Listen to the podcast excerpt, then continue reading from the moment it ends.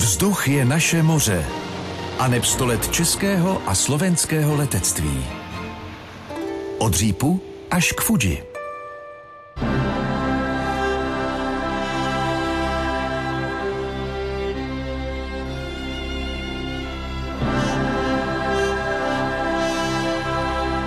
Rakousko-Uhersko přijímá veškeré podmínky Vilznovy. Uznává především práva Čechoslováků na nezávislý samostatný stát z Čech, Moravy, Slezska a Slovenska. Žádá o separátní vyjednávání a okamžité příměří.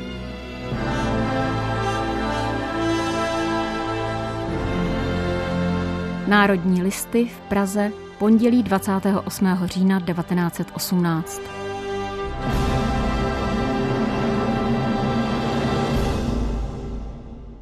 Republika byla slavnostně vyhlášená a rozvoj letectví a letectva mohl pokračovat.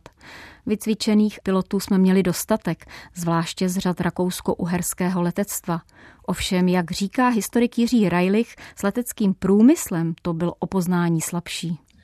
Letecký průmysl na českém území reprezentovala prakticky jenom malá opravna letadel Alma v pražských Holešovicích. Letecké motory za války vyráběly strojírny Breitfeld Daněk v Karlíně a na českém území se nacházelo jen jediné vojenské letiště se stroji cvičných typů. Bylo to letiště v západočeském Chebu. A pak tady byl ještě sklad vyřazených letounů v plané u Mariánských lázní. Další letouny ve skromném počtu byly získány přelety československých nebo českých pilotů, kteří prchali z hroutící se fronty v Itálii a z Rakouska. A tato nepříznivá situace nastala vlastně v době, kdy v prvních měsících existence československého státu se to nové, mladé a velice slabé letectvo muselo podílet na vojenském zajištění integrity československých hranic. Nejprve na Těšínsku a pak na Slovensku. Za této situace dosti zásadní pomoc představoval dar 115 moderních letounů z francouzských válečných přebytků a dokupovala se další. Čechoslováci ale nechtěli být na nikom a na ničem závislí a tak se začal rodit československý letecký průmysl. Jeho základem se stal tzv. letecký arzenál na pražském výstavišti v Holešovicích. Brzy byl přejmenován na hlavní letecké dílny. V roce 1920 v nich vznikl vůbec první vojenský letoun československé konstrukce. Zpočátku se označoval jako ŠA, později označovaný jako letov Š1.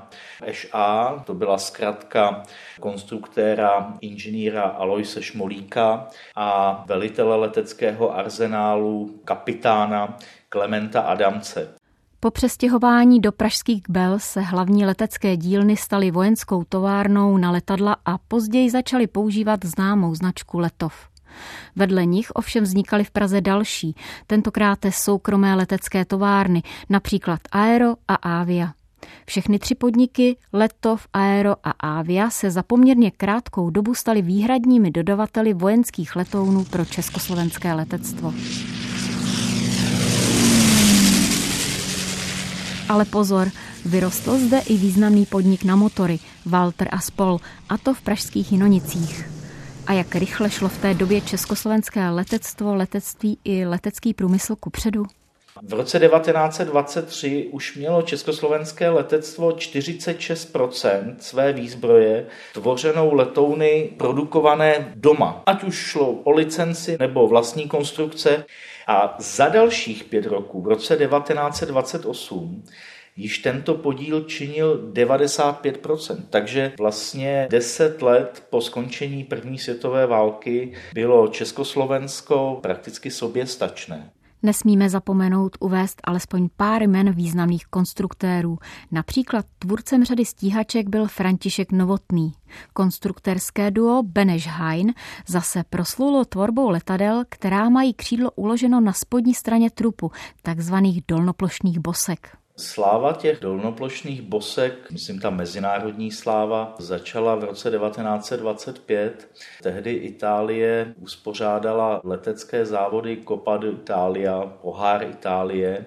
A druhý ročník té Copa d'Italia, uspořádaný v listopadu 1925, obeslala Avia strojem BH-11E. Pilotoval jí šéf-pilot Avie Karel Fritsch a ten tento závod vyhrál. A v následujícím roce se na pařížském letišti Orly konala další podobná soutěž sportovních letadel Tour de France de Avionettes, Doktor Zdeněk Lhota byl první a již zmíněný Karel Fritsch skončil druhý.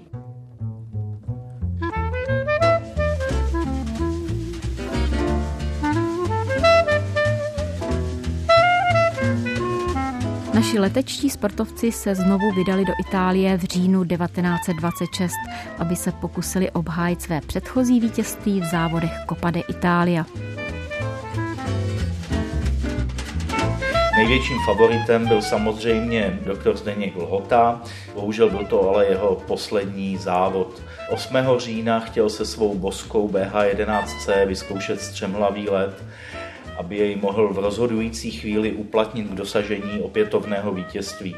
Letoun ovšem nebyl na takové namáhání dimenzován, Lhota na to příliš nedbal a při prudkém vybrání střemhlavého letu ve výšce 50 metrů nad zemí se mu při té vysoké rychlosti zbortilo křídlo a stroj se zřítil. Doktor Zdeněk Lhota, jeden ze zakladatelů našeho sportovního letectví a s ním i jeho mechanik Rudolf Volejník přitom zahynuli. Navzdory této smutné tragédii zůstala trofej v Československu, a to díky posádce Václav Bican a Václav Kinský, kteří 14. října 1926 hladce zvítězili. Vzduch je naše moře.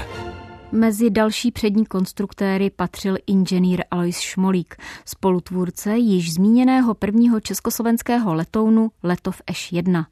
Navrhl i první československý letoun s celokovovou kostrou Letov Š-16, který proslavil letec Jaroslav Skála svými dálkovými lety. Populární letec a plachtič podplukovník Jaroslav Skála již dávno měl zálusk na pořádný skok. Že je tuhý, dokázal mnohokráte. Kdysi měl namířeno na Afriku, teď však si namíří přímo na Tokio. Jež pro let nejpříznivější dobou by byl červenec a srpen, podplukovník Skála hodlá startovati 10. července. Let by provedl v osmi etapách, po osm dní. Po několika denním pobytu v Tokiu by letěl opět zpět. K letu hodlá použít Šmolíkova letadla Š-16 s Valtrem o 450 koňských silách. Národní listy v Praze pondělí 20. červen 1927. Hmm. Víte, plukovníku, hm? že si už ani nevzpomínám, jak to vlastně všechno začalo. Hmm. Chtěl jsem, aby, aby se svět dozvěděl, že i u nás umíme výborná letadla. Navrhl jsem let přes Rusko do Japonska. 23 tisíc kilometrů. Ministerstvo to schválilo, v Letově jsem vybral tu naši Eš 16 a pak mi taky přidělili vás, četaři Taufre, za což jim budu do smrti vděčný. Ale no, no, no asi jsem byl něco platný. Mhm. Pamatuju si, že jsme startovali z letiště ve Kbelích 8. srpna. No, naplánoval jsem let do Japonska v osmi etapách na osm dní. osm dní. Nakonec to bylo pár týdnů. První etapa Praha-Moskva zpočátku bez problémů. Ale pamatujete, někde u Smolenska jste mi zezadu podával mapu. Hm? A ona mi uletěla. Hm? Je, je. Prsty jsem měl skřehlé. No jak by ne? Žádná uzavřená kabina jako dneska. Tam to pořádně fičelo, pršelo. No, užili jsme si. Ale kdyby ta mapa neuletěla, tak bychom tady dnes neseděli. Přistáli jsme přece na vojenském letišti ve Smolensku, kde nám mapu dali. Ale vy jste zjistil... Že ten zatracený motor poliká oleje daleko víc, než nám říkali. Zbylo ho tak Na 20 minut letu. A do Moskvy to byly dobré dvě, tři hodiny. No, ale olej nám dali taky a my letěli do Moskvy. Tam nás královsky přivítali, jenže dodnes si pamatuju váš zoufalý výraz, když jsem za vámi přišel k letadlu. Seděli jste tam s tím Rusem jako hromádky neštěstí. Co pak je, Taufre? Co se stalo? Ani se neptejte. Všechno je váji. Здравствуйте, полковник. To je Ivan, zdejší mechanik, pomáhá mi. Привет. Что случилось? Радиатор охлаждения нельзя исправить. Jo, chladič je kaput. Opravit se nedá, prasknul. Надо заказать другой. Objednat nový? Jo, ani jeden z chladičů, co mi tu nabízejí, nepasuje. Takže nic na plat. Objednat doma. Z Prahy poslali nový chladič za 8 dní a tak pánové mohli pokračovat na Ural přes nekonečné lesy do Krasnojarsku a nakonec do Čity. Jo, jo, to byly časy. Hm? No, a potom se letělo k Číňanům do Mugdenu. Jenže před Mugdenem byla obrovská bouřková stěna. Přistáli jsme někde na poli a pak se zbíhali lidé. Je, je. Stovky, snad tisíce Číňanků. Někteří měli dlouhé srpy. Vrhli se k letadlu. No, bylo to k zbáznění. Zasekávali srpy do trupů, do křídel a strkali prsty do těch dírek v plátně snad, snad aby zjistili, z čeho to letadlo je. Nedali se odehnat. Až policii se to povedlo. Mě zatkli pro podezření ze špionáže. No. A já skoro celou noc provizorně spravoval ty díry v potahu letadla. Ty lidi snad v životě neviděli letadlo, jinak se to vysvětlit nedá. Asi. Ale propustili mě s omluvou a konečně jsme mohli letět domů k denu. Krátký odpočinek a začala předposlední etapa naší cesty na korejský poloostrov do Hedžu. Tehdy ho spravovali Japonci. Pěkně se nám letělo, vidíte. A najednou na přídí vyrazil sloup páry, vodotrysk horké vody. Řeknu vám, byl to šok. Druhý chladič nevydržel. Pod námi samej kopec. Byl tam ale mlňavý, rovnější kousek, rýžové políčko a nebylo zbytí. Abych zkrátil přistání, musel jsem do skluzu. Jo, když Aero zastavilo pod čumákem, byl hluboký vodní kanál. To bylo zase ofous. A vy jste pravil, že jsme tady skončili a že jdete někam hledat telegrafické spojení, abyste zavolal vojáky do Hedžu.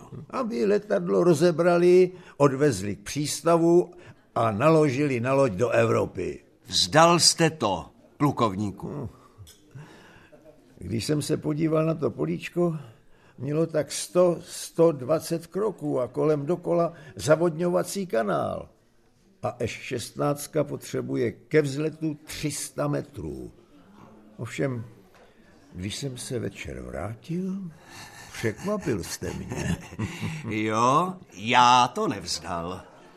Chladič jsem spravil a přesvědčil majitele toho políčka, aby za dva dolary tu rejži posekal. A s těmi lidmi jsme to pole udupali. Ale zážitek nad zážitky. No a pak z Hedžu jsme konečně doletěli do Tokia.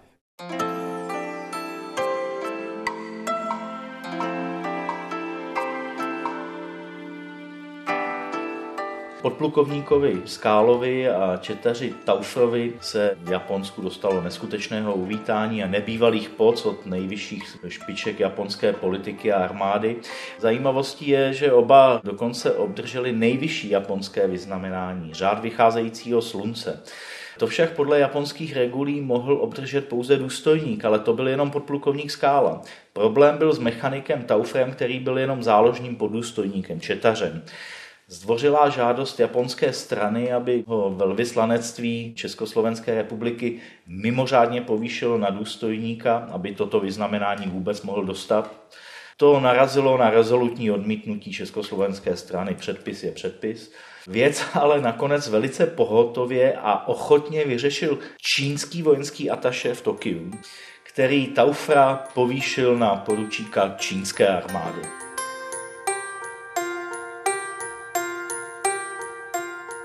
A 12. září jsme se loučili s milými Japonci. I Tokiu jsme řekli sayonara, tedy nashledanou. A pak jsme proletěli kráterem posvátné sopky Fujiyami a hurá domů. Zpočátku byl let bez problémů. Až na ten kous z hořící tajgy.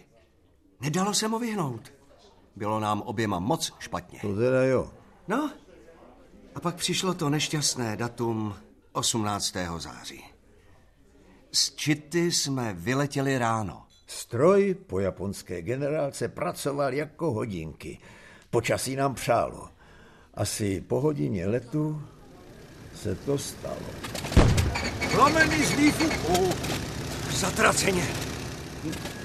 Podáme tajga, kam dohlédnu. Není kde přistát. Musím dolů. Plameny šlehají skoro až k nádržím. Všude je les. Nic, nic, nic. Proklatě. Snad tamhle vlevo, vidíte? Vypadá to jako mítina. Do plachin tam. Ale je to samý paře, sklády a větve. Držte se. Jo, je to lepší, než bouchnout ve vzduchu. Kriste, pane! Taufě! Matěj! Tady jsem, šéfe. Vidím, že jste až na nějaký škrabanec v pořádku. Já taky docela, jo. To se nedá říct o naší šestnáctce. Tyhle trosky už nikdo nedá dohromady. Podplukovník Skála měl pravdu. Eš 16 můžeme vidět pouze na dobových fotografiích. Po havárii se zachovala pouze směrovka a ta je vystavená v Leteckém muzeu ve Kbelích. No, bylo nám tehdy všelijak. Uh. Ještě, že jste prozřetelně naplánoval naší cestu kolem transsibirské magistrály. No, takže jste dopochodoval do jedné železniční stanice a telefonoval pro pomoc. No, bylo to smutné zakončení. Vrak rozebrali, naložili do vagonu a my se neslavně vrátili domů. Nerad na to vzpomínám. A vůbec, až se příště sejdeme, kamaráde, raději si budeme povídat o něčem jiném. No jasně. Budeme třeba povídat o naší cestě k hoře Fuji. No,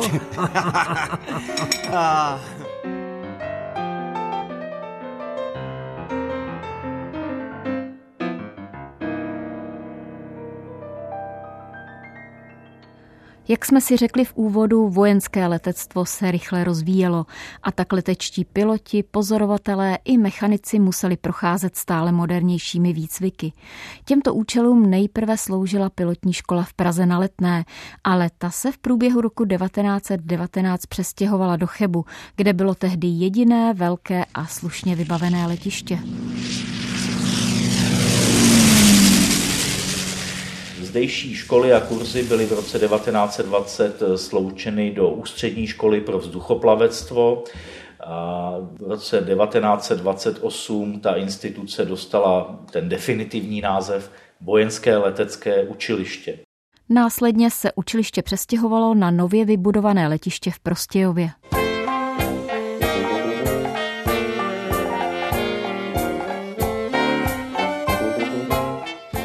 Vzhledem k tomu, že se začaly budovat nové letecké základny a stále více leteckého personálu procházelo výcvikem, začaly vznikat i letecké pluky.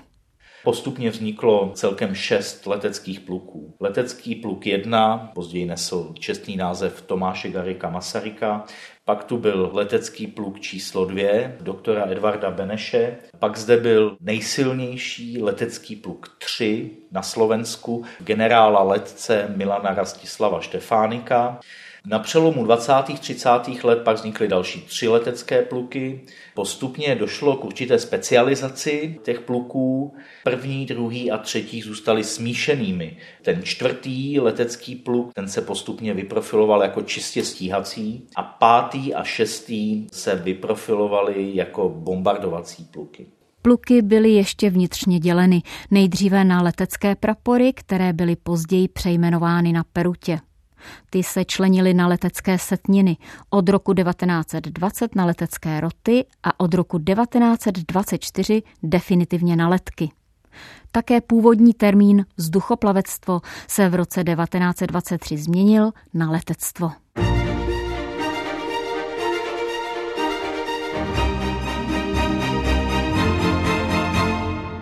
Nejznámější český aviatik inženýr Jan Kašpar provedl svůj první řízený let v roce 1910 a za pouhých 28 let už mělo Československo svoje letectvo.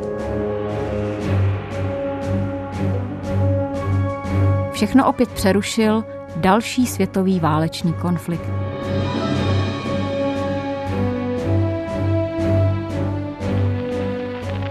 Výchově 244 evropské velmoci a usnesli se vyzvatí nás k přijetí nových hranic, které odloučí německé kraje od našeho státu. Měli jsme volbu mezi zoufalou a bezvýhlednou obranou, která by znamenala oběť nejen celého dospělého pokolení, ale i dětí a žen a mezi přijetím podmínek, které v bezohlednosti se uloženy po nátlaku a bez války nemají příkladu v dějinách. Chtěli jsme přispět k míru, rádi bychom byli přispěli, ale nikoli tak, jak to bylo na nás vynuceno. Byli jsme však opuštěni. Zůstali jsme sami.